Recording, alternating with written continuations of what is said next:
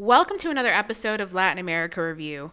I'm Camila Escalante and I'm in Sao Paulo, and today we're discussing Nicaragua as a petition organized by the Nicaragua Solidarity Coalition demands that the UN withdraw the Human Rights Council's recently released so called expert report on Nicaragua, published on March 2nd, which seeks to justify additional unilateral coercive sanctions against the Central American country. To discuss this and more, we're speaking to Stephen Sefton, a Nicaraguan citizen who's written on Nicaragua and Latin America since 2003.